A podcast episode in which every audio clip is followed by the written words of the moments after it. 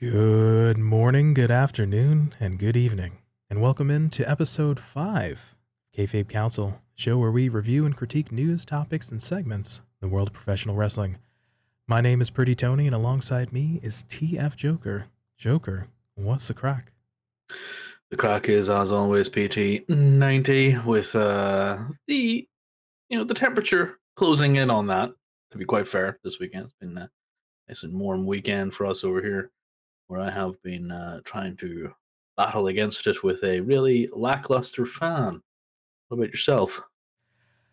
Yeah, especially in the middle of the week, I over here had uh, a bunch of just really warm days up in reaching into the 80s into the 90s Fahrenheit with like tons of humidity.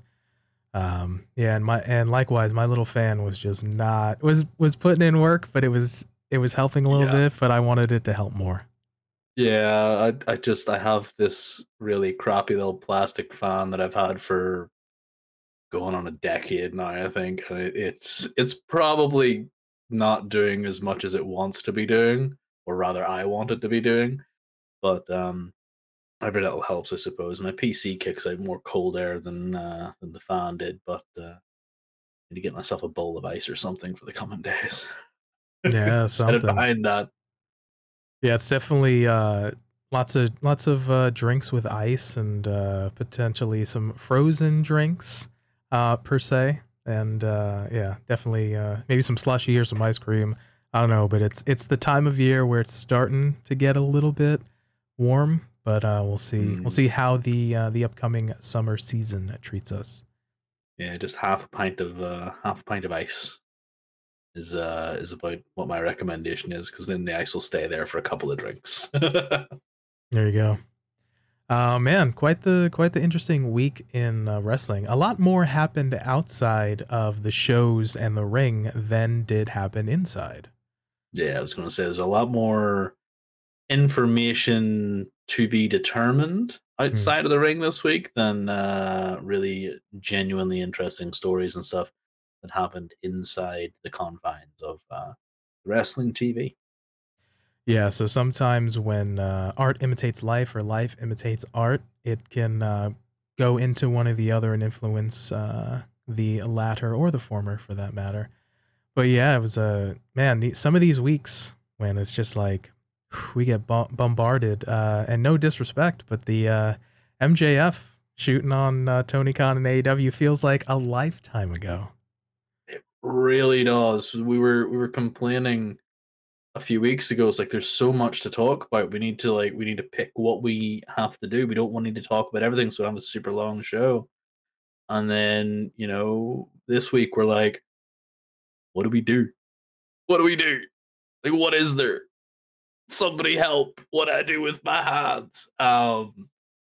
So yeah, it's uh it's definitely one of those weeks where we're going to have to wait for an awful lot of things to air out um and come to completion whenever the information is involved and uh see what happens so that we can have actual discourse about it, not just hearsay and conjecture.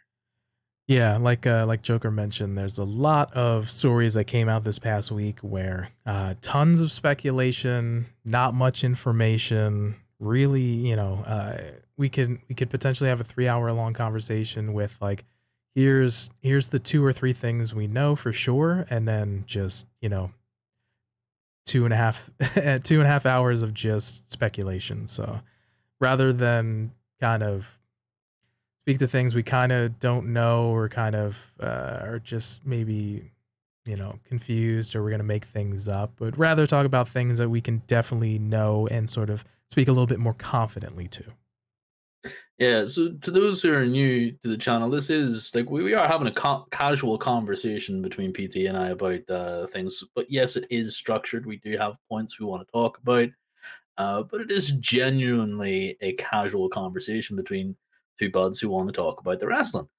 But yesterday, when we got together to talk about the show, talk about what's going on, talk about what we should do, we spent about an hour just arguing about does this even make the cut? Does this does this make the cut? Does you know we we we, we talk about absolute random nonsense.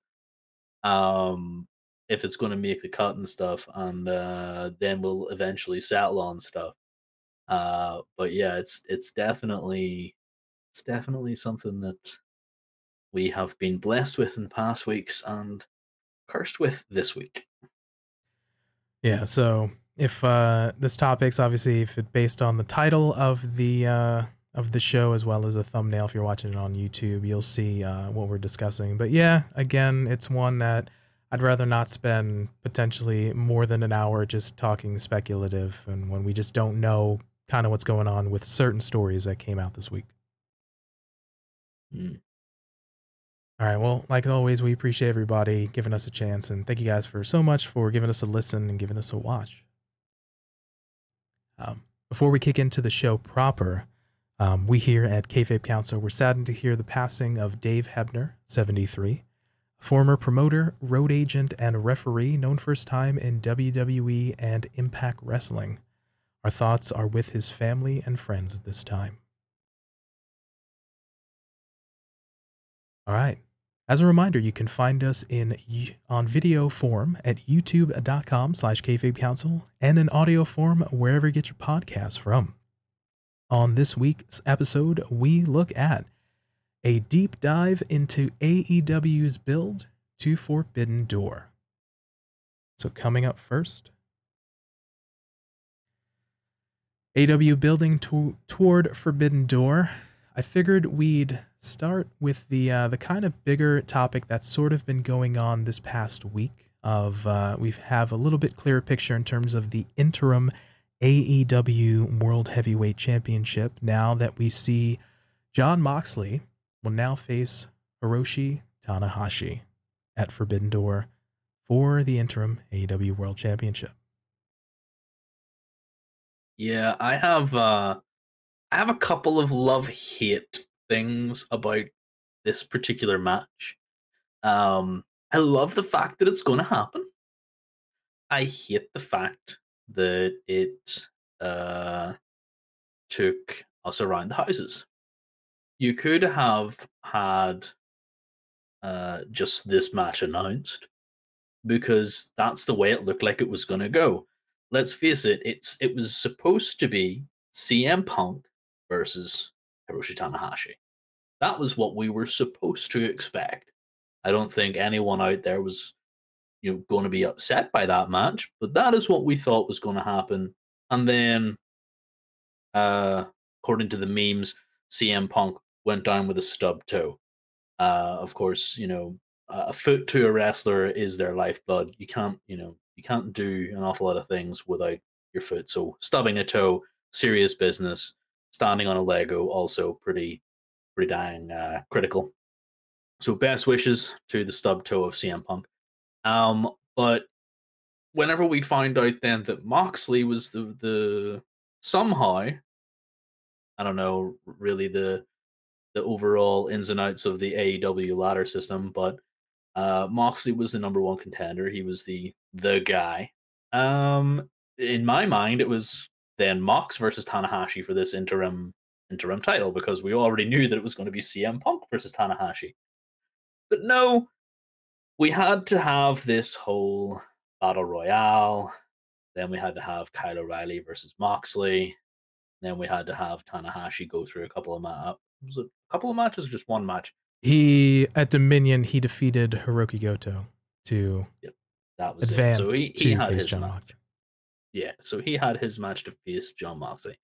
Not gonna lie, kind of knew it was going to end up Mox versus Tanahashi, like an awful lot of people did. Um, was it a good build? Yeah, a middle of the road for me. Um, an awful lot of it was uh probably expected. There was nothing too surprising uh for this for me. Um but it's Mox versus Tanahashi. So it's a Jon Moxley match. What can you do but go, ooh, I wonder how brutal it's going to be. Yeah, so we definitely have set up that match again as a as a small recap. Um, CM Punk going down with an injury, interim title. So they had a battle royale with Cheese on uh, two weeks ago, Dynamite. uh, Kyle O'Reilly, Kyle O'Reilly won that to face Jon Moxley in the main event of said Dynamite, and Jon Moxley won.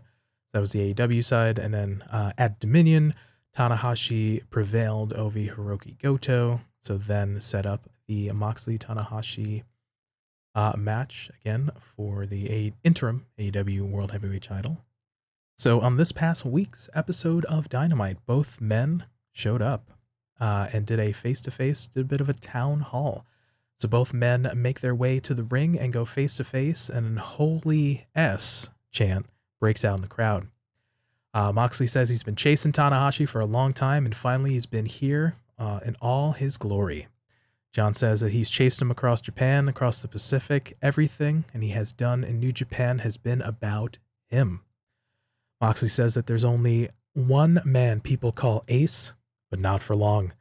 Moxley says Tanahashi deserves the respect, but right now he is the best wrestler on the planet.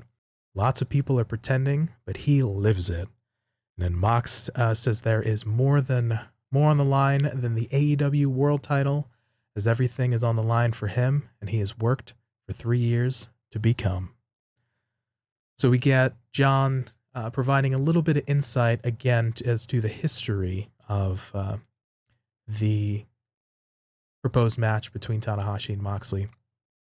Again, after his departure from WWE in 2019, uh, Mox uh, joined uh, AEW, but then also New Japan as well. Uh, had a couple runs with the IWGP uh, United States Championship uh, due to some ex- extenuating circumstances, a some inclement weather. Uh, I think it was a typhoon. It's nice to call a typhoon. Yeah. I was trying to recall if it was a typhoon or a hurricane, but it was a typhoon. Thank you. Yeah. Typhoon uh, interrupted travel to uh, Japan, and then obviously the ongoing, ongoing, excuse me, ongoing global pandemic also affected travel and uh, and things for for that. So uh, he ended up kind of missing missing sort of each other on the on the build to a match that he's kind of been looking for for pretty much two years. So now they finally got face to face. So what was your impressions of the uh, of the promo and the bill and, and that section? So uh, I have I have this uh, infatuation with anime, and one in particular, uh, Haikyuu. It's a volleyball anime, and in that they talk about the ace. Like they have these characters who are referred to as the aces.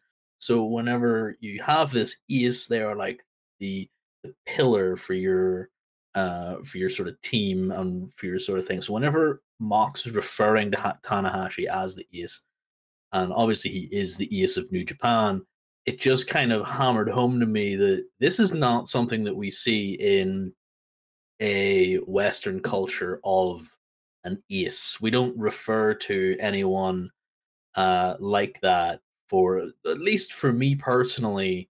Like we have really good players, but sometimes in football, soccer over here, um, uh, well, it's football over here, but it's soccer for the American folk. Uh, you have like a team of a team of superstars. Like you don't have an ace because you have several. Um, so to kind of think of anybody like that was was actually kind of really cool because I'm not a big NJPW fan. I don't really watch not a lot an awful lot of uh, NJPW wrestling. Um, and Tanahashi was very low on my radar, like an awful lot of individuals from NJPW were.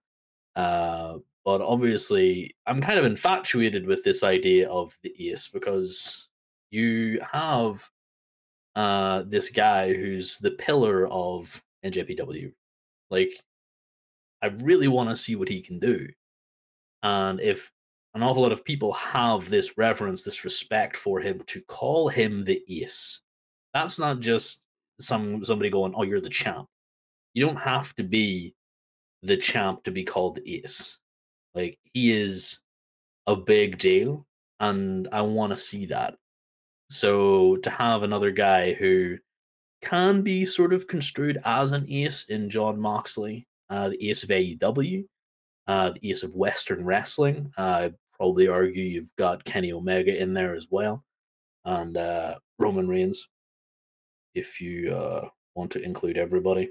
Um, but I really want to see this match. I never really like I was I was ragging on the build, but I really want to see this this match, and it was all because of the presentation that Mox gave in this uh in this uh promo because he he he looked at Tanahashi and he was like, I'm gonna make you I'm gonna make you call me Ace. And I was just like, I like that. I, I like that presentation, that build, that uh, verbiage used. Um to refer to the to refer to Tanahashi and then to refer to himself. Yeah, I think you made an excellent point there. Um, in terms of maybe it's lost on us, sort of in North American sports uh, or kind of culture like that. The, the, idea of an ace again, it's you don't necessarily have to be uh, the champion. Um, you know, up until Dominion, uh, the world champion was uh, was Okada, and now it's a Switchblade Jay White. But again, when you think about the notion of the ace, it's the it's the person that if you think of a club, you think of a team, you think of a company, you know, sort of who's like the point person, who's kind of the first or the the really the first identifiable figure. Um, for a lot of folks, um, can you know, and then you think of that person as the ace, right? So with Tanahashi, I mean, since him being a young boy uh, in the early 2000s up until now, I mean, I I don't even have to list off the the uh, number of accolades that he's gotten, but uh, to needless to say that he is basically won pretty much everything there is to have won in New Japan, as well as having stellar matches. And you know, before before New Japan's uh, a little bit more prominent rise in the Western sector uh, towards uh, late 2017 to 2018 you know, even before that, in the in the mid two thousands to early uh, uh, early twenty tens, uh, Hiroshi Tanahashi definitely helped carry um, New Japan through kind of some some low times um, for sure, and he was always sort of the constant um, for there. So like the the notion of Ace again, uh, he was he was world champion, he was uh, you know intercontinental champion, he's been the United States champion never open weight, you know, tag champion. Again, all these different accolades. Um, he's the guy that you can send uh, to represent uh, your company. You know, if you want to have a radio interview, if you want to have a television interview, if you want to have a news article written or something like that, he can be your go-to guy. Hence the term ace. Um, I do, yeah, I do feel like there are guys you know, you mentioned uh, Jon Moxley for AEW can definitely, you know, there can be uh, an argument for uh, Ace. You can you can call Kenny for sure. Uh, other folks would also argue with Ace. I do I do make a notion of the description that I provided for Ace. Um, you know, Ro- Roman and Charlotte for the WWE can definitely be construed as Ace. Like again, they they don't have to be champion, but they can be like, all right, I, you know, me in higher up, I want them to represent, I want them to do an interview, I want them to think because you know that they're going to represent you well and and be kind of the point person for you. So yeah, using using your your definition there, um, I would actually personally put Seth there for the WWE. Good Seth call. Uh, freaking Rollins because you know, we've talked about him before. Uh, that man can lose matches, uh, and he still remains Seth freaking Rollins. Like he is one of those guys that you will send out uh, to to do all that, and he is such a big deal. He has this really good presentation. He has this aura about him, and he is he is really good. Um, there are other individuals that you would do those same things for, but more in a spokespersony kind of way. Um, the New Day comes to mind for that sort of thing, and most uh, most notably with them being the tag champs and stuff, they're great spokespeople. Um, but yeah, in terms of in terms of champ, uh, in terms of ace status, I would definitely include Seth uh, Seth Rollins there. Uh, but like, yeah, going going kind of back to the whole point, it is not really a um, a term used uh, over here, uh, or as you've said, in America as well, um, to refer to anybody. Uh, because we always in wrestling think of that's the guy or that's the girl, like that is the woman, the, the champ. They are the champ. Uh, you know, we don't call them the ace. because eventually they're going to lose and then we don't care about them anymore. Um, so for me, because of because of watching uh, the anime, like I'd said, you know, I, I'd got this. I was was really romanticized version of uh, of what this word meant, and I, I really liked it because there's a lot of. Um, I, I suppose you could say uh, there was a lot of um, just strangeness as to why they were kind of calling this person that uh, and then you kind of built up the characters and you saw what it meant to be an ace uh, and the awe that people had for an ace and Tanahashi uh, now has to live up to that idea that ideal for me personally all because of um, the promo that uh, that Moxley cut on him uh, saying that he wants to be called ace he's chased him he's he's going to do this thing he's going to beat him, and he's going to be the interim champ. Yeah. Uh, likewise, you mentioned earlier, you know, you didn't have a huge amount of New Japan knowledge, and and just due to availability or and and stuff. I'd say I still don't really. That's fair. But uh, Jon in the the promo, the town hall, he did a really good job again, giving a little insight. I've been chasing you. You know, we haven't had that match. You're the ace. Uh, you know, you're gonna call me ace. You know, type of thing. I think he did a really good job of informing some of the Laxed fans uh, who may not be familiar either with Hiroshi Tanahashi, uh, their those two guys' uh, history or just New Japan in general, or just reiterating or reminding folks who were familiar. So I think uh, Jon did a bang up job with that. It was very good. Uh, but regardless, again, these guys are uh, have a little bit different styles, but hot dang, are these guys going to have a really really fun match? So I'm it's definitely one I'm looking forward to for sure. Oh, definitely excited. Um, obviously, the last time we uh, we sort of looked at a at a, an AEW title match, um, it was CM Punk versus Adam Page, and uh, that was that was a banger of a match. And these are two completely different guys uh, fighting over this title. Um, just, uh, like obviously, I don't know too much about Tanahashi and his style, but I know Moxley's style. Um, he is going to he's going to bring that sort of brutality, that uh, that um, ground pound, that uh, submission style, that uh, just pound you into the ground. Um, so I can I can safely say that this is going to be a really good match. Agreed for sure. The contrast of styles absolutely will make for a tremendous match. And if you're excited for the match, definitely let us know as well. All right, as we switch gears to the uh, All Atlantic Pacific Arctic Irish Sea Championship for AEW. Uh, this will, of course, had to had to pop my boy uh, Joker over here. So Um, this will be a four way match at uh, Forbidden Door, as we saw Pac qualify by beating Buddy Matthews. We saw Miro uh, qualify for beating Ethan Page. So that's two of the four slots.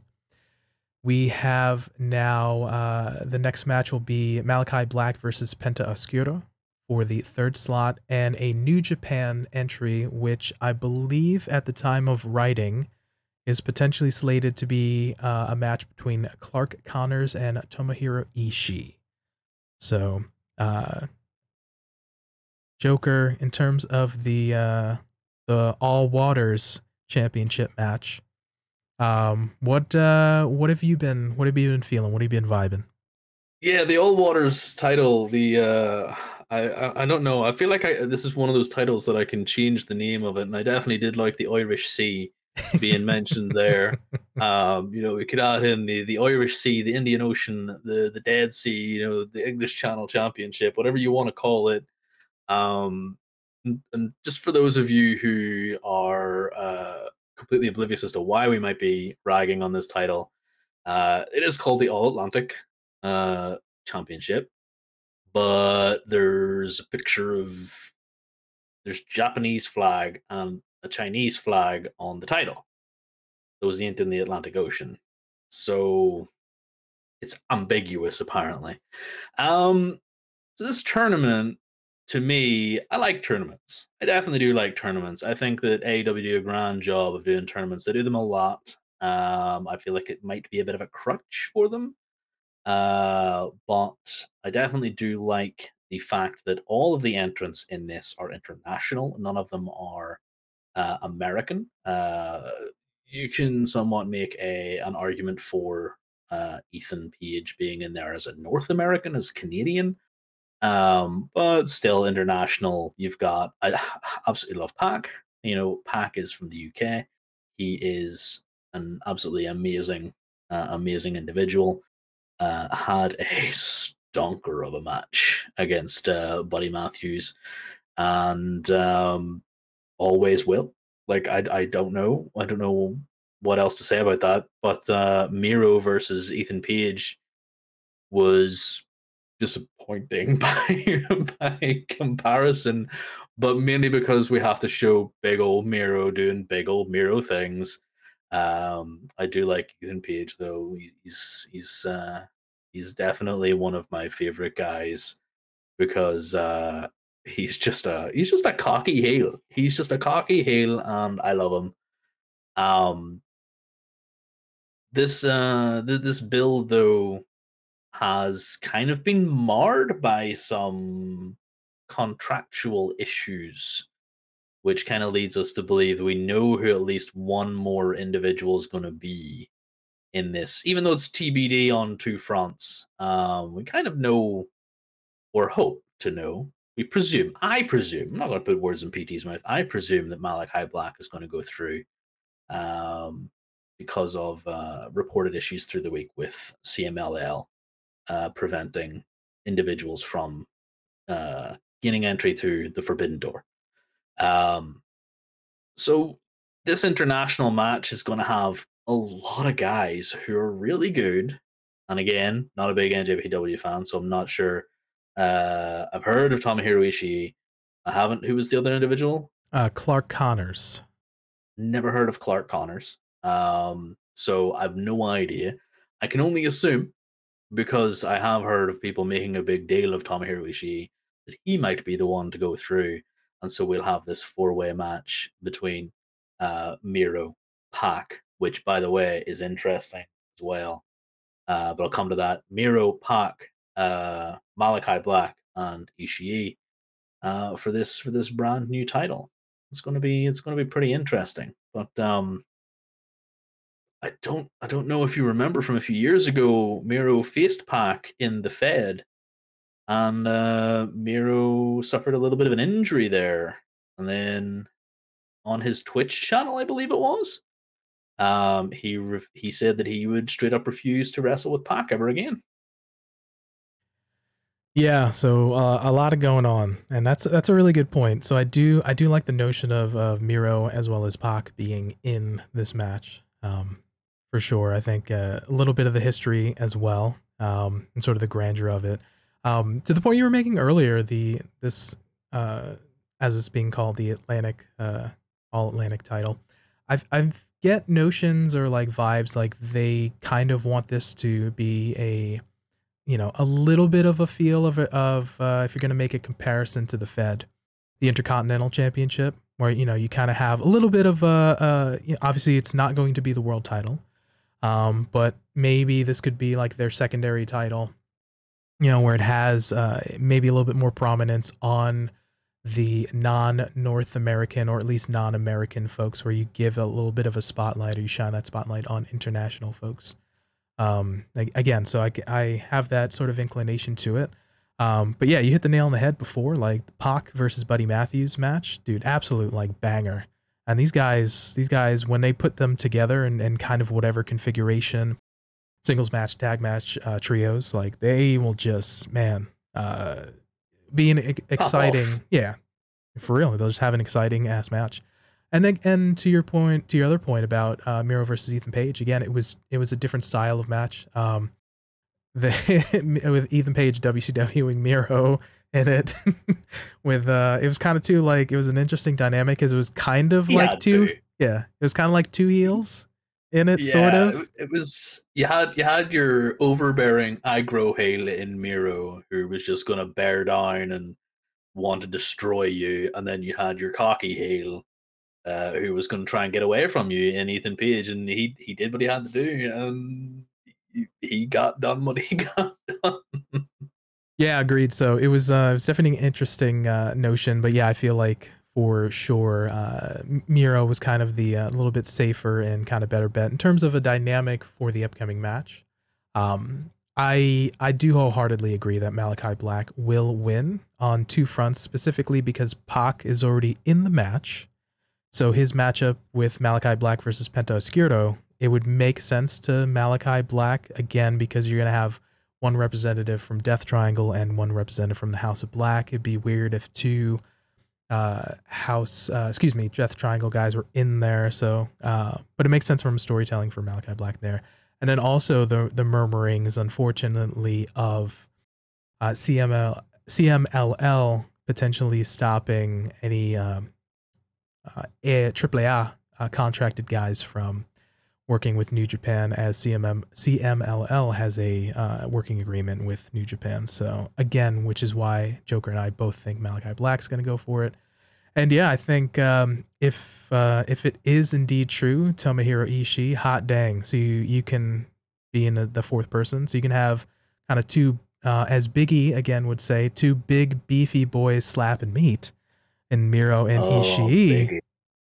Also having the ad sort of agile Pac and potentially Malachi Black. So I've, either way, I think that's going to be just a really really fun matchup and showcase uh, for uh, for Forbidden Door.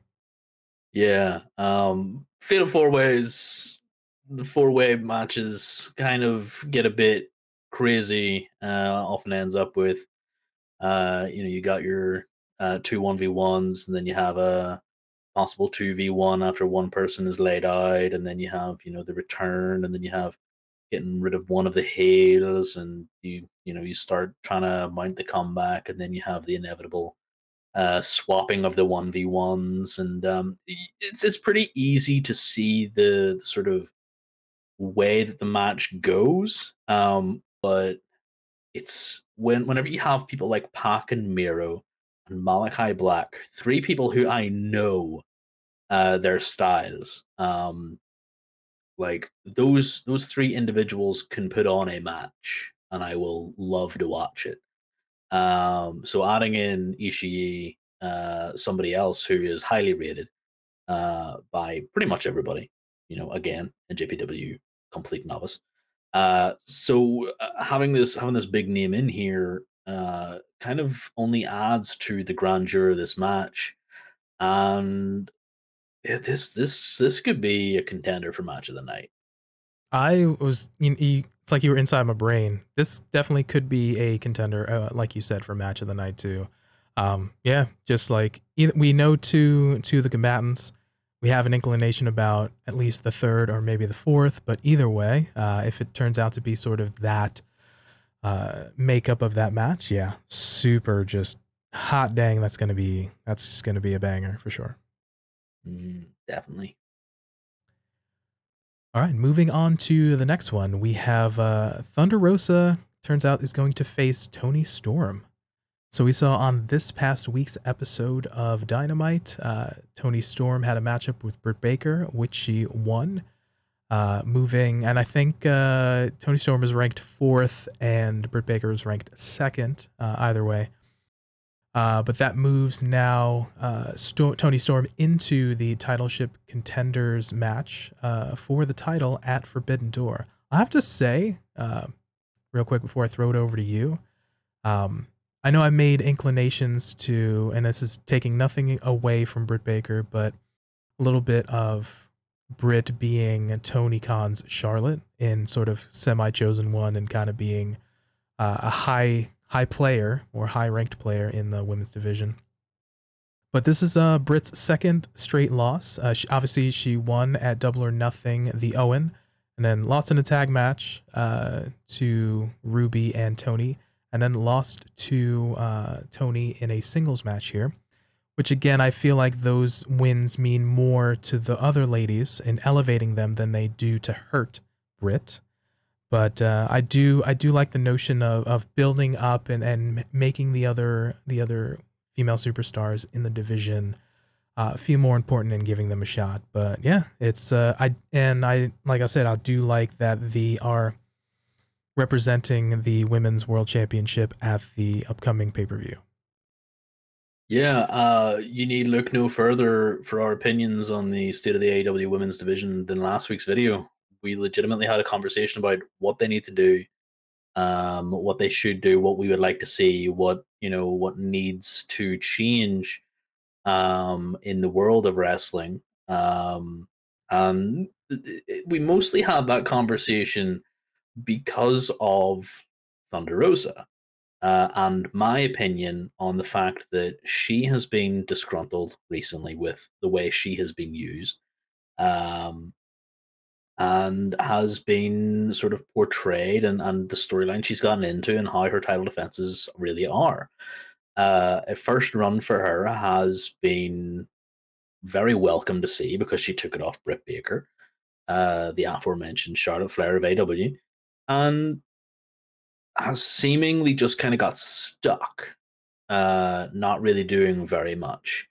Um, so I am really for this match. I really do want to see this match, and I want to see a nice competitive one. And I feel like from her run in WWE, I'd mentioned the, this to you. I don't know if you remember long ago. I'm not a big Toni Storm fan. Uh, I I wasn't a fan of her look, of her of her style. I just I didn't really care about Toni Storm. Um, but that has mostly been her presentation in WWE. Uh, her AEW presentation, unfortunately, hasn't been much better. And the reason for that is because they don't know how to book the women's division. Um, this is mostly, and this is just my opinion, this is mostly being built up by fans uh, who are big fans of Thunder Rosa, big fans of Toni Storm, and want to see the best for the women's division. Now, I do not, I do not uh, want to argue that point. I want these women to have a much better uh, sort of story uh, going through their feud and the rivalry and and bring that into the match and I'm sure they will put on a banger. Like I'm not questioning their skill. It has all been about their presentation. I do not think that these uh, these women are incapable of doing a really good match. I just feel like the presentation has been a little bit um, sort of lackluster. Yeah. Yeah. Yeah, I'm I'm I'm in agreement. Uh, obviously, both ladies are really good workers, uh, for sure in their in their different style. Uh, Thunder, obviously, with a little bit more of the uh, the speed based and and uh, puts a little bit of the uh, the lucha style in it. Not too not not to say that she's a luchadora, but you know she'll put some put some move in there. Obviously, Toni's background in in Stardom and working in Japan as well has a bit of that style. You know, you've seen it in the match with Britt Baker with the hip attack and kind of that sort of slightly more aggressive uh, fighting style.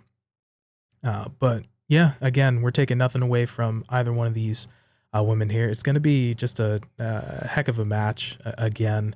And I do like uh, the notion of, again, with it being a AEW and a New Japan uh, co branding show, New Japan does not have a women's division. So every once in a while on uh, one of their big shows, like the January 4 show or uh, New Year's Dash or Dontaku or Dominion, um, they might have uh, a stardom match, which is a, for those that aren't aware, a larger uh, promotion in Japan for women's wrestling. So they might have uh, they might have some stars come in for that to uh, to work a match on a New Japan show. But I think it also gives um, fans uh, New Japan fans that may be watching a look at some more uh, kind of Western uh, female stars as well that they may or may not be familiar with. So, uh, either way, again, I mentioned when I opened the segment that I really do like that they are spotlighting the world, the women's world championship here.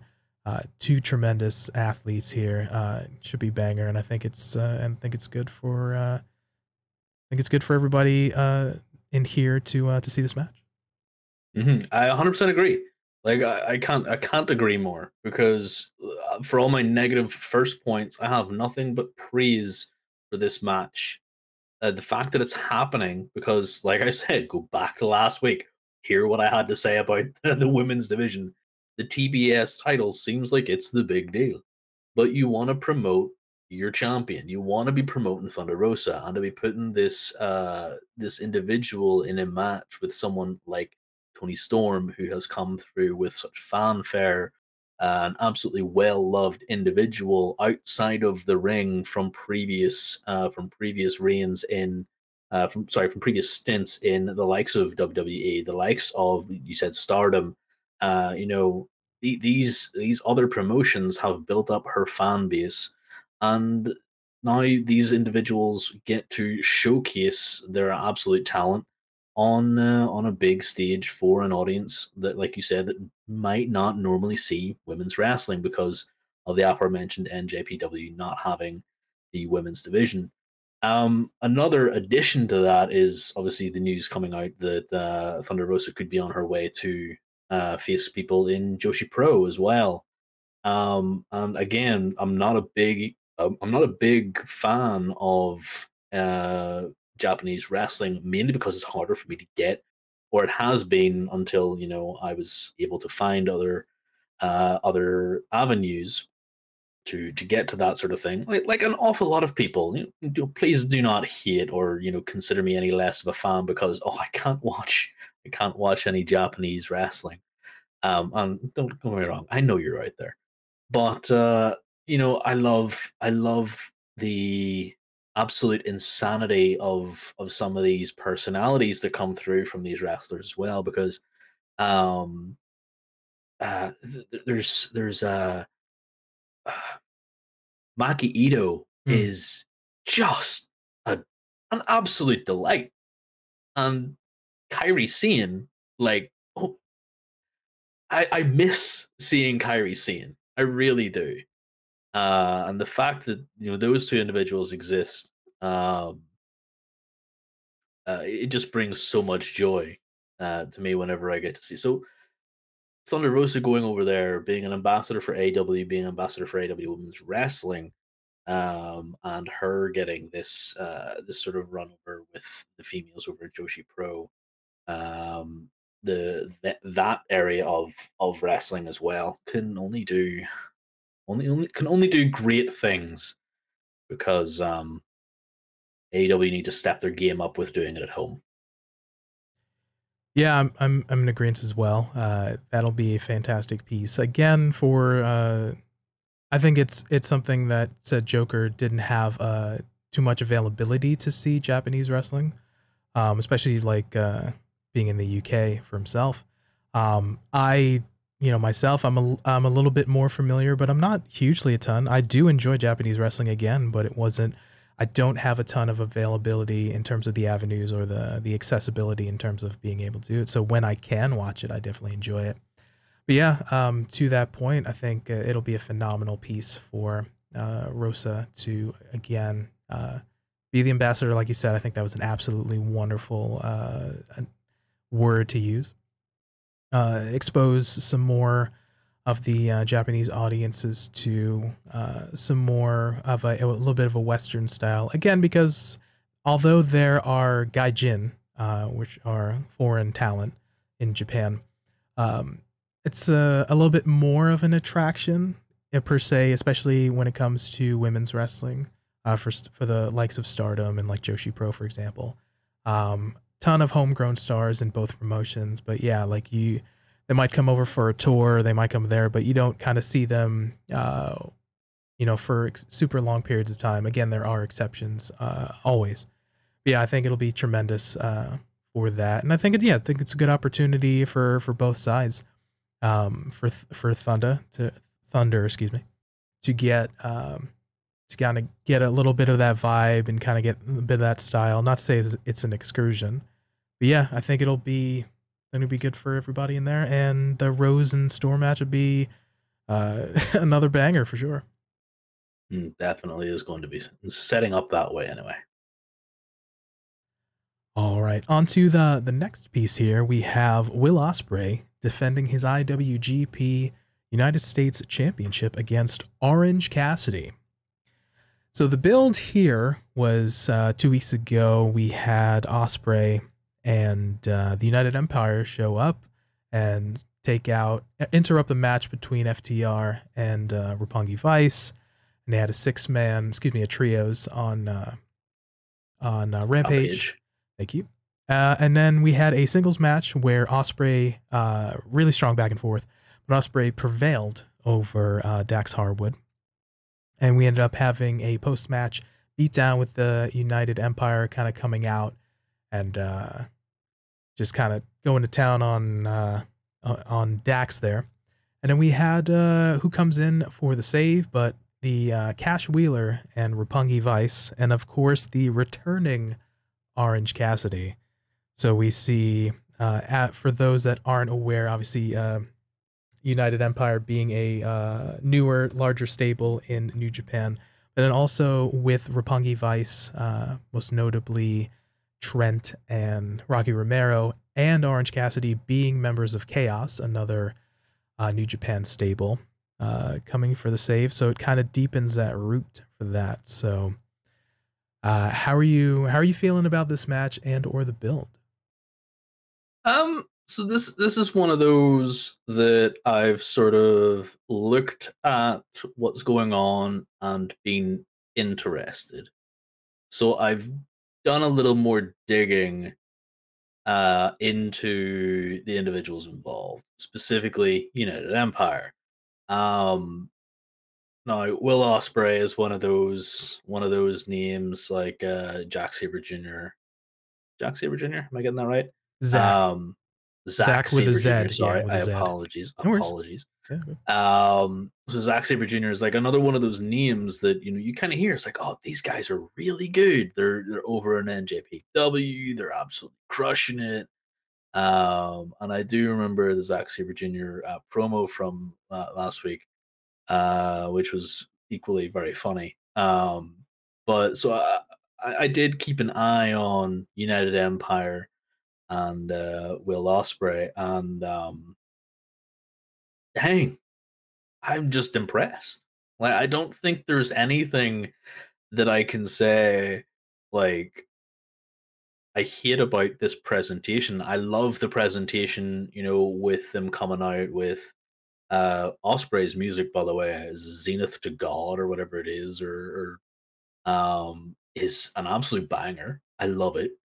And uh them coming out with the flag, him coming out with like this big this big coat over him and he has like a bear on his shoulder like a the bear's head or a lion's head or something and i'm just like his presentation is amazing. Um his promos have just been impassioned and the the most recent whenever he won the iwgp us title because i did watch that match and very very good. Um he left without the title belt and mainly because obviously Juice Robinson, having been the holder, uh, has had to vacate it. They haven't got the belt for him, so he was pissed. Uh, and I just thought that him bringing that up and him, he's just so. Uh, he he is this new faction leader akin to Bullet Club, who is opposed to Bullet Club, um, and just has this sort of aura about him that I can't help but look away and go, dude, like I need to see more of this guy, and I need to see, you know, what the hell is going on. Um, and Great-O-Khan and Jeff Cobb. uh, Jeff Cobb, I think I was about to say Jonah, but somebody else. Um, Jeff Cobb has they've just both won me over. Grado Great-O-Khan having had some marvelous Twitter escapades over the the past few weeks, um, and uh, Jeff Cobb just being an absolute monster of a man. Uh, I love my power game. I love the suplexes. I love the submissions. I love the big strikes. Uh, I have a special place in my heart for the spots, and I have a special place in my heart for all the aerial moves and the quick the quick stuff. But whenever I see somebody like Jeff Cobb, I'm reminded of what you said about uh, Big E and the the the big man slapping meat. Like he's just one of those guys that, oh yeah, it's, it's going to be rough. So whenever they came in and ruined that Roppongi Vice FTR match, I was like, oh, who the heck are these guys? And went off, did a little bit of uh, did a little bit of reading, did a little bit of watching, had a look at them, and um, I'm really interested in this match, but more so because of Ospreay than Cassidy. Yeah, It's um, just me. yeah, yeah. I mean, you mentioned for sure, like for folks that are unfamiliar with Ospreay's kind of build, um, being a uh, a junior heavyweight, uh, which is not to say that it's not the main event, but it's uh, you know it's it, it's uh, another division within New Japan Pro Wrestling.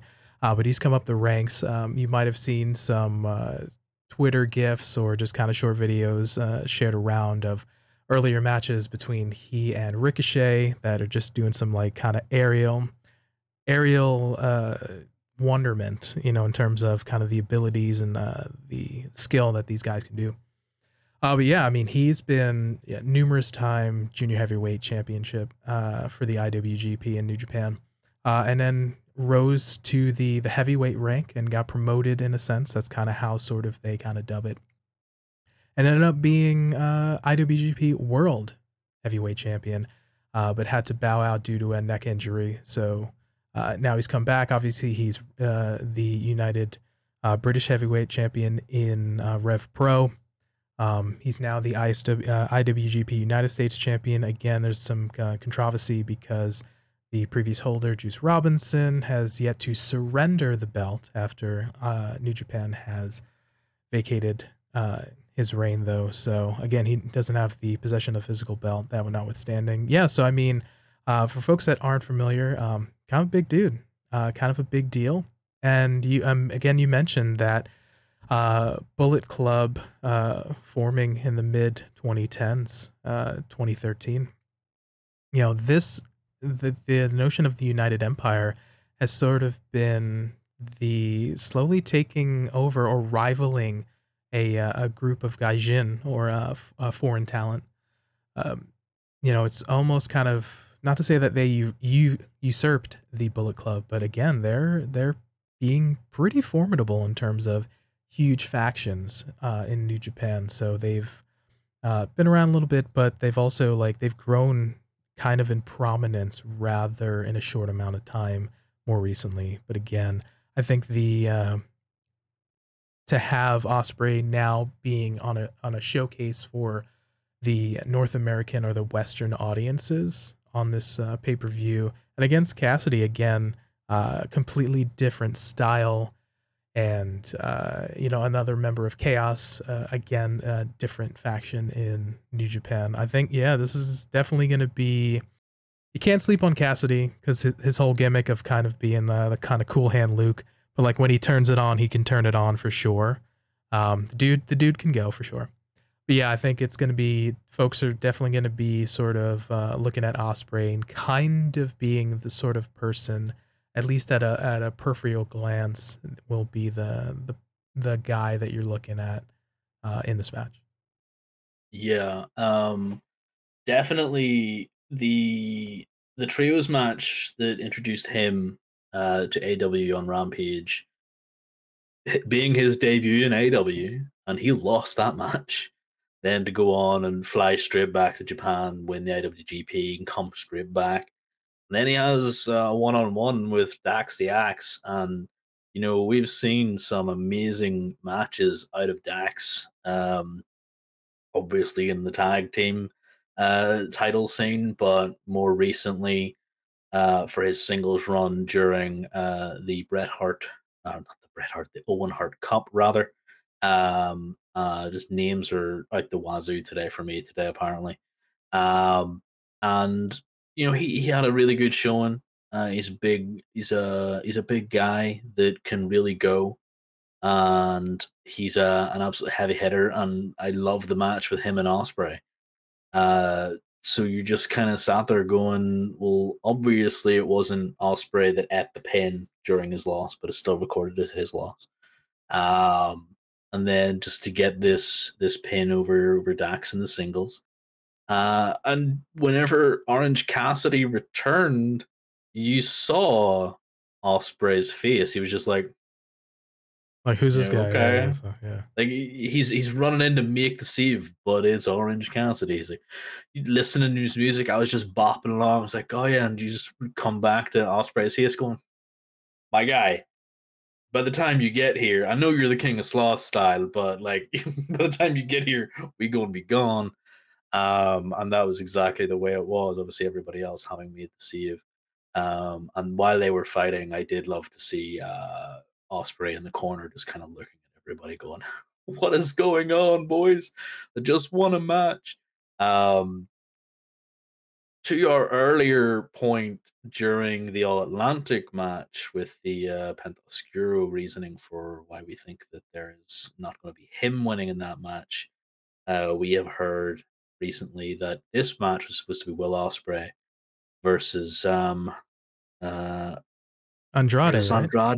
Yeah, Yeah, yeah. versus Andrade. Um, for the same reason, CMLL have sort of removed him from this high profile match. And I can't help feel like I don't want to take anything away from Orange Cassidy because we've seen we've seen Orange Cassidy do amazing things. And I'm happy to see him back after his injury uh, has taken him out. But um I can't help but feel like I really wanted to see Andrade versus Ospreay and I don't know if I want to say the word I feel cheated, um, or I don't know if I don't even know if that's the best word to use. What do you think? Yeah, the potent the potential to have had Ospreay and Andrade, and uh, you know, it, go- it goes back to um, Andrade being La Sombra in uh, working for New Japan before. Um, I think, yeah, either way, in either guys, it would have been a phenomenal match. But the potential, and it still could happen down the road. But I think, yeah, I think again because I, I I feel like because of Cassidy's and Andrade's different styles, um, you could potentially expect a slightly different match or slightly just a different match in general. But yeah, I think either way, um, once we kind of get a little bit of the Gaga out of the way for Cassidy, and then when they go into the sequences when they're both ready to to work and kind of show show out, um, yeah, this will just just kind of be a fun match regardless. So. Yeah, it's it's definitely an Orange Cassidy sort of slow build. He's gonna mess around with Ospreay for a while. Ospreay's gonna get him. He's gonna start engaging in the uh in high speed antics, and it's gonna be really good. Um, and hopefully, like you said, it is one for down the line.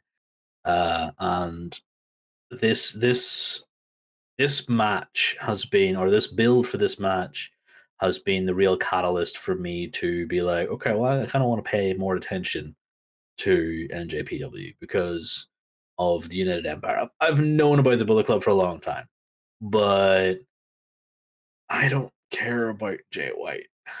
I don't care about anybody in Bullet Club because it always just seems like everybody's in frickin' Bullet Club. Everybody's in Bullet Club and everybody has a, a sort of connection to it. So I was never like, oh yeah, cool, I have to go and check this out. Um, but the United Empire, I just felt like it was something a little bit more enticing. I don't know what it was. Like there's nothing really. If you compare the two, there's there was nothing that's too different between the two. Um, but definitely has been. I was like, oh yeah, okay, I gotta go and check this out because maybe there maybe there's something cool. And then you know you start watching other stuff. So I will obviously end up watching other stuff, but I just hope that we don't get robbed of this uh, Andrade Ospreay match. Um, and we don't have to wait until next year, possibly, for a Forbidden Door 2 uh, pay per view to come around. Yeah, I mean, there's always the like we mentioned the opportunity to potentially do it down the line, and I have an inclination that the the partnership will continue, and this might end up being sort of like a regular slash yearly event where the two companies come together for a super show. So yeah, there's always uh, more opportunities. Again, this is the first one, so we'll see how it goes. Yeah, hopefully. Hopefully you're correct. All right, and then on to uh, lastly here, there is a six-man or trios match announced where Chris Jericho, Sammy Guevara, and Minoru Suzuki take on Wheeler Yuta, Shota Im- uh, Umino, excuse me, and Eddie Kingston. Uh, the build here came up at the tail end of the Moxley Tanahashi town hall. Jericho interrupted, um, telling, doing his Jericho shtick uh, that he's the number one, he's the ace. You know, watch out, or he'll throw fireball at you because he's a wizard naturally. Uh, out comes JAS uh, for uh, a bit of a beatdown, and then you had Wheeler Yuta come in and uh, uh, not. Oh, Santana and Ortiz actually came in down, so you know we had uh, folks come and make the save. But then members of Suzuki-gun, most prominently Lance Archer, as well as uh, Desperado. I, was like trying to make make sure I remember all the names. Uh, came out to assist, and then uh, that's where we get the announcement. Uh, so yeah, we have, today, dude. Yeah, there's just there's just so much so much information too. Uh, making making sure we can uh, remember it all. Uh, the notes help, but for sure. Uh, but yeah, we have the announcement here from uh, from Chris again uh, with uh, Chris Jericho here uh, Sammy Guevara, who newly joined the JAS in said promo, and uh, Minoru Suzuki, uh, again leader of Suzuki-gun, a faction in New Japan, uh, which has affiliated uh, Lance Archer as well as Desperado, as sort of his hired guns to help Chris take on again Wheeler Yuta, Shota Umino, and Eddie Kingston. So quite the quite the interesting collection, sort of on the other side facing Chris Sammy and Minoru. Yeah, it all sort of came around, like you said, at the end of that hair versus hair match between uh, Chris Jericho and um Jeepers, why are names so hard Ortiz. today? Ortiz. Ortiz. I was about to say Santana, and then I was like, no, that's the wrong one. Ortiz, yeah. uh, Ortiz. Um, and you know, we see we see this pretty nice you know, back and forth match between uh, between Ortiz and Jericho. You're like, all right, cool. This is pretty aggressive, pretty competitive. But you know, Ortiz is going to win this because what's funnier than Chris Jericho with a bald head? Nothing against guys with bald heads. Come on, you know. That's we're us, baby. Club. So yep. that's us. We're we're we're in the club here. Um, you know, I just wanted I just wanted Chris Jericho to be one of us.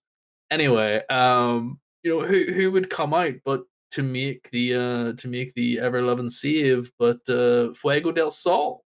Mm. Or so we thought. I was I was screaming at my, my screen. I was like, Fuego, what are you doing? Why are you in? And then yeah, of course it was Sammy Guevara. Uh finally back with the JAS. Um after its after its name change. Nice little bit of a heel turn. Uh if you can or sorry, heel return uh to the group for Sammy. I'm very happy about uh, that decision to be made. Um, and it, it's just one of those things that uh, at the end of the match, you had so much going on with uh, as soon as uh, Ortiz got pinned and you know everybody's running away, you saw him and he, he had the scissors. He took the scissors from the barber, I think, grabbed the scissors, start cutting his dread, just cutting everything off and he just started shaving his head. Eddie, Eddie was cutting a promo, saying he's a man of his word, and you know all this absolute visceral scene, and then he just starts shaving his head, screaming blood and guts and all this, and you're just like, all right, Ortiz, we know, we kind of know.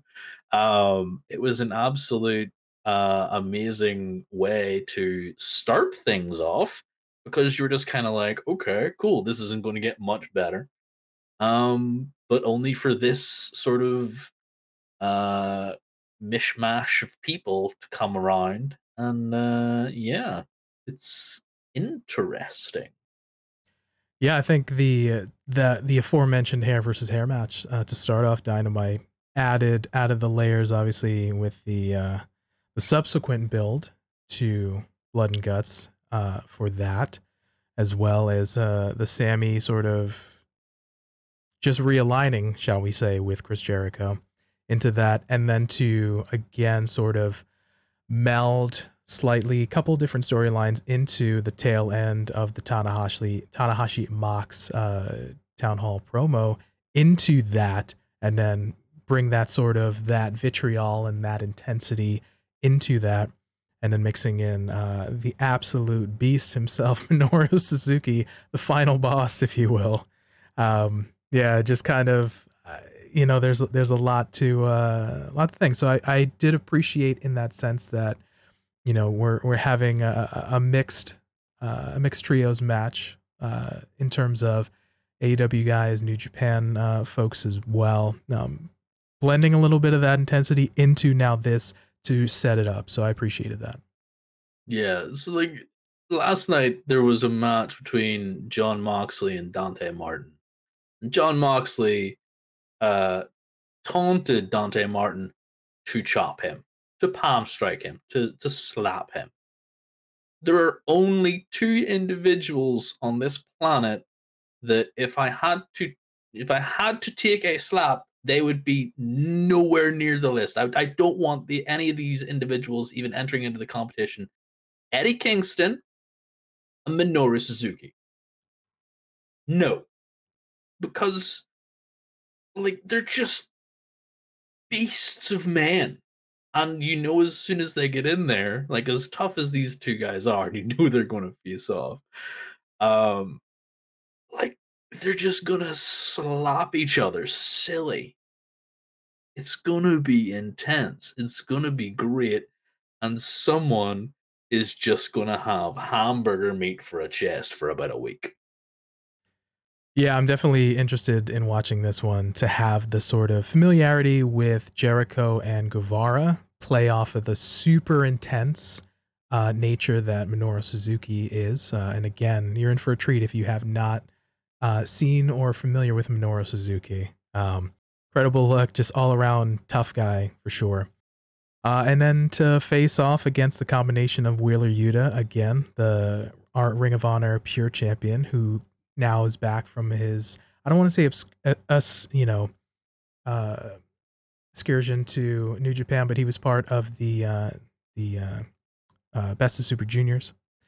Uh, Umino again, sort of Jon Moxley's kind of. I don't want to say like understudy in a sense, but for those that aren't familiar, he is New Japan refs Red Shoes' son. Um, and uh, the history between Mox and, he and Shota is they had a match for the IWGP United States Championship at Dominion in 2019. And uh, after a hard fought, hard fought match, Moxley appreciated and ended up being a tag partner. So they have some history there. And then obviously with uh, the other players involved in the skirmish, uh, Eddie Kingston, good friend of Mox, and type of thing. So that team is uh, is going to be sort of uh, heavy hitters. And again, another opportunity for uh, Shota Umino to have a uh, have some visibility on a Western stage. Yeah, and that that's the one thing that's going to be super good for a lot of these individuals. Like I, I've been saying through the entire episode, like I'm not a big NJPW fan, uh, mainly because of lack of availability for me to watch. Um, and one individual that outside of that that um, outside of individuals uh, in the women's division actually, um, with the likes of Riho uh, you know, people that I've seen before. Uh, another one is Minoru Suzuki. Like he is pretty well known. Um, seen him on uh, on different occasions, uh, and it'll be really interesting to see uh, Shota, uh, see him turn out and um, see what see what the deal is. Because obviously, if you've been acknowledged by Jon Moxley uh, as as um, as a, as a competitor, and uh, you're going to be going up with names like Chris Jericho, and uh, or you've because he, he fought against Chris Jericho as well. So um, you know these these other things like these guys coming in are just going to have such a good showing um, because well they've done it before. These these aren't new matches for them, but they're new matches for us, uh, and that's what I really appreciate about uh, this style of pay per view, mixing the two companies, um, showing the best of what they've got, uh, the up and coming of what they've got uh, on both sides, really. Uh, so it's definitely something that I'm looking forward to. in this six man tag is gonna be uh, is gonna be brutal. And isn't it after Blood and Guts? So this will be Sunday the 26th and then Mhm. the couple days later on Dynamite 29 will be Blood and Guts. So That was it. So just before Blood and Guts, Eddie Kingston's going to get his hands on Chris Jericho, maybe soften him up. um, remains to be seen how we do it. Um, as uh, let me ask you this as we wind down this segment here. You touched on a little bit before that you just didn't maybe have as many opportunities to be familiar with uh, New Japan and uh, their combatants. Has the past couple of weeks done a serviceable job in familiarizing you with the uh, the players involved in the game here? Um, has it has it hooked you, or are you interested in these uh, these competitors for the upcoming pay per view? It's a very good question. Very interesting points to be made. Um, because I had I had made mention of uh, United Empire and how they had hooked me and how I had wanted to learn a bit more about them. Uh, mentions of Minoru Suzuki and stuff that I had seen these characters. Um, yes and no. Okay. The the no side. We'll start with the no side first. Is no because there hasn't been much in the way of seeing uh Shota Umino. We haven't seen him.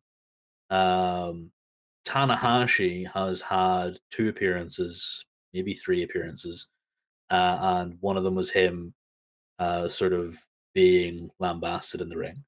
Um, and there was one other, I think, but uh, Ishii hasn't. I haven't haven't seen Ishii, so like the the build up has been good and good enough to get me interested in this pay per view because they're using the right names. I've heard of the names uh, because you have people that have been to NJPW, have fought there, like your Moxes, like your uh, best friends who, who've been over there, Roppongi Vice.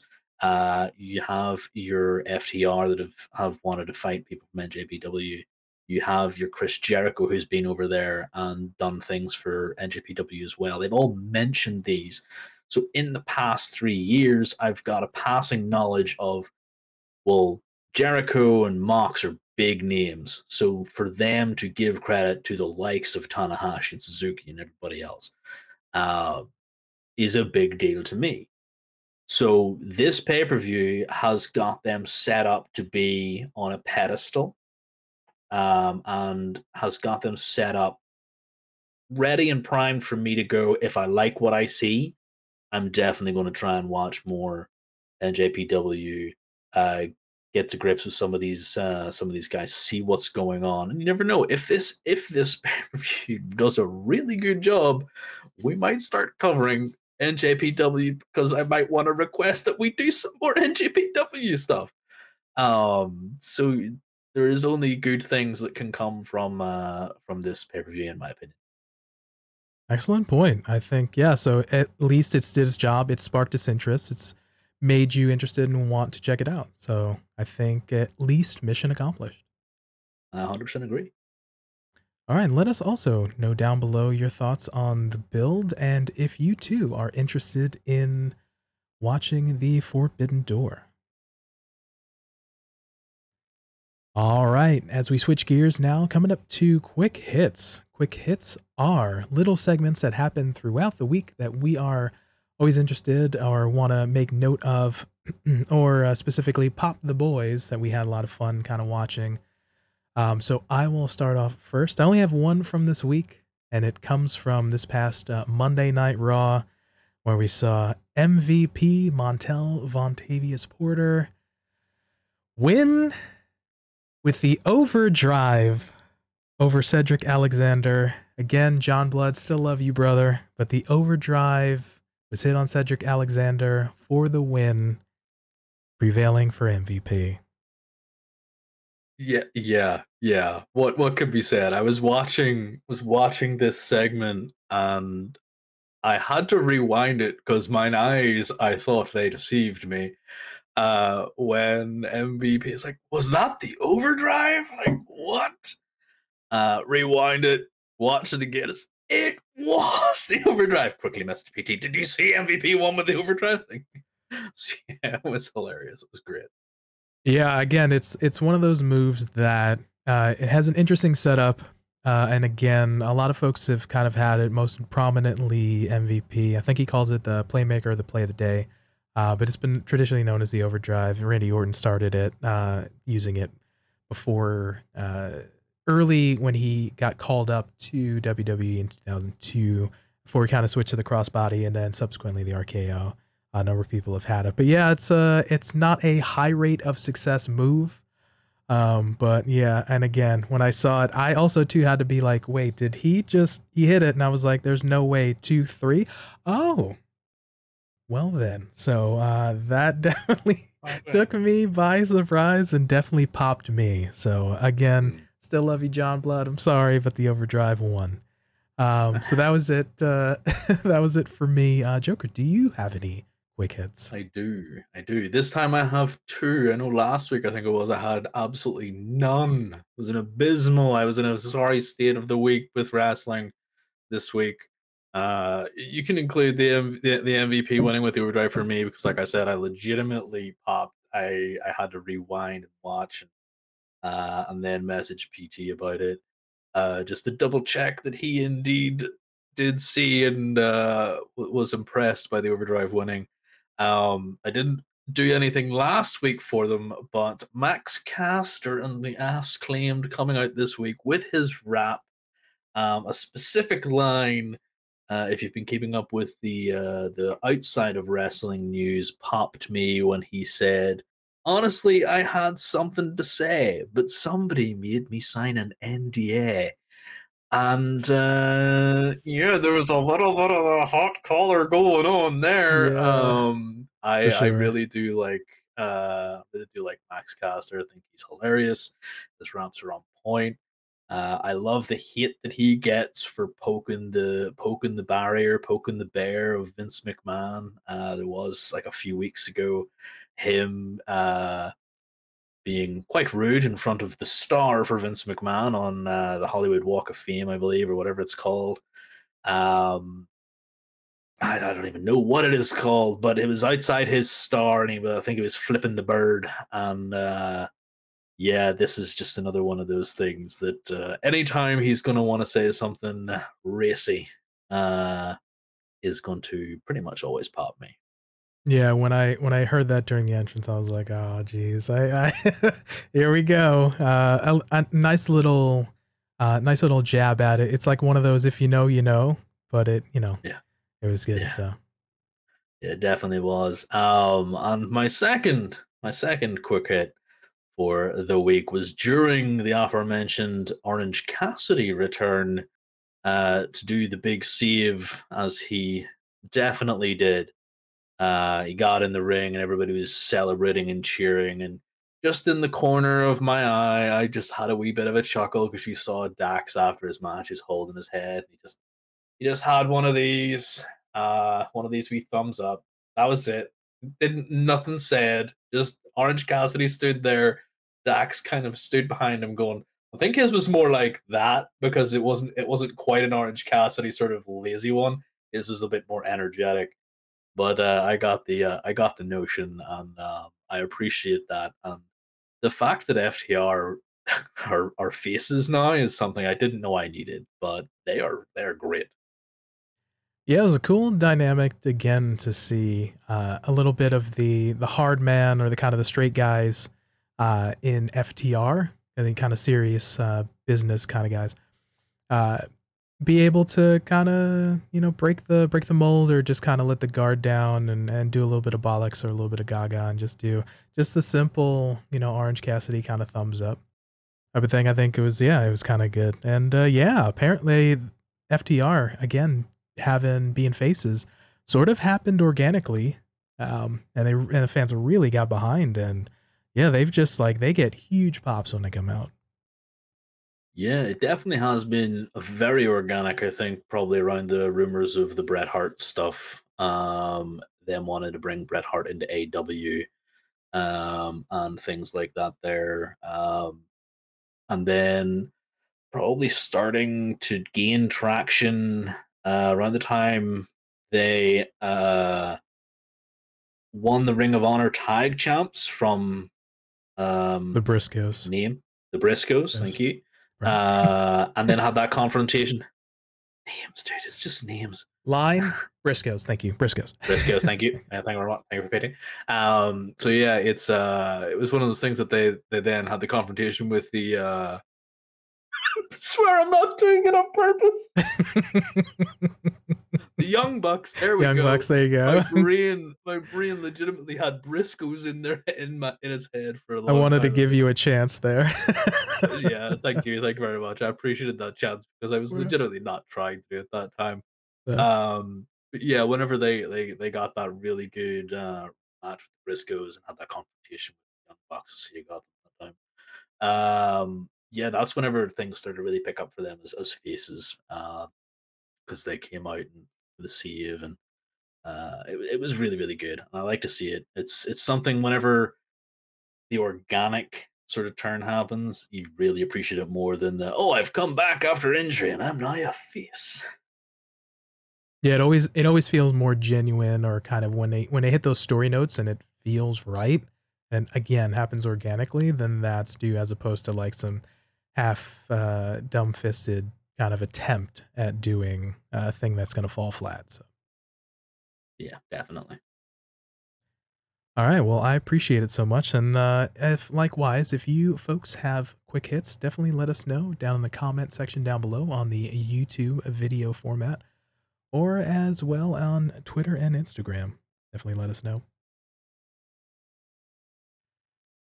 So for that, that about wraps it up for us, Joker. How is it for you? Because it felt good for me.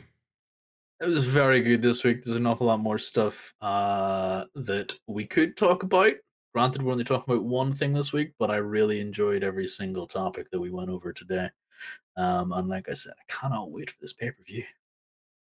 Yeah, agreed. We mentioned it in the opening, but yeah, like I said, there's a lot of uh, kind of single news element broke, and you know, one thing happened, and really the contents and the meat and potatoes of it is really just speculation and hearsay and kind of yeah. So uh, again, we uh, rather than kind of talking about running in circles or repeating ourselves, talking about for you know. Uh, tens, twenties, maybe an hour about things that we just kind of don't know or really it's not going to flush out. We we decided to go with something a, a little bit more tangible uh, here, so we can uh, we can actually just have a conversation and uh, yeah, and just kind of have uh, a good back and forth. Yeah, definitely. It, it also leads into the stuff that we have planned for uh, future episodes as well, where uh, we're going to have to do some other stuff. Uh, so, so, so, stay tuned, see what happens. But uh, this was uh, this was definitely one of those that uh, had a lot of legs once we once we were able to put them under us. Yeah, for sure. So for TF Joker, I promise I will write down every wrestler's name next week and never forget a single one. and for me, Pretty Tony, we thank you for your time, letting us be a part of your day, and remember, be good to yourself, be good to each other, and we'll catch you next time. Peace. Bye.